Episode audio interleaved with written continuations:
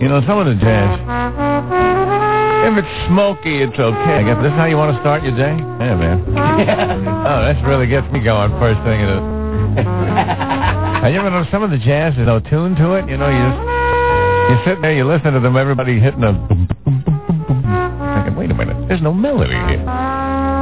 This is like the king's clothes. The king has no pants. It stinks. That's why we don't allow jazz. Bar I run called the Enclave. No, jazz. If the music's not compelling, it doesn't get in there. That's the key. At the Enclave. Uh, oh, man. You drink your martini. Think about your day. If you want to talk to other people, you talk to them.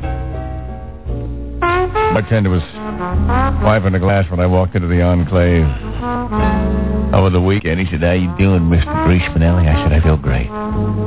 Just came back from confession. Oh. Got in line for the confessional. I couldn't believe it. A nun went in there before me, and I thought, well, I guess you're right. We're all sinners. But I thought, what the hell could she got to confess? You know, a nun. so I leaned in there and listened. She said, Father, I've committed the most hideous sin. I feel guilty about it. I don't know if I can tell you. He said, what is it, my child? What is it? She said, well, when I got up this morning, I was feeling spicy. I'm not wearing any underpants under my habit. Well, he could have chuckled. He said, that's not such a big thing. We can forgive you for not wearing any underpants under your habit. Give me uh, three Our Fathers, three Hail Marys, and six cartwheels on your way to the altar, okay?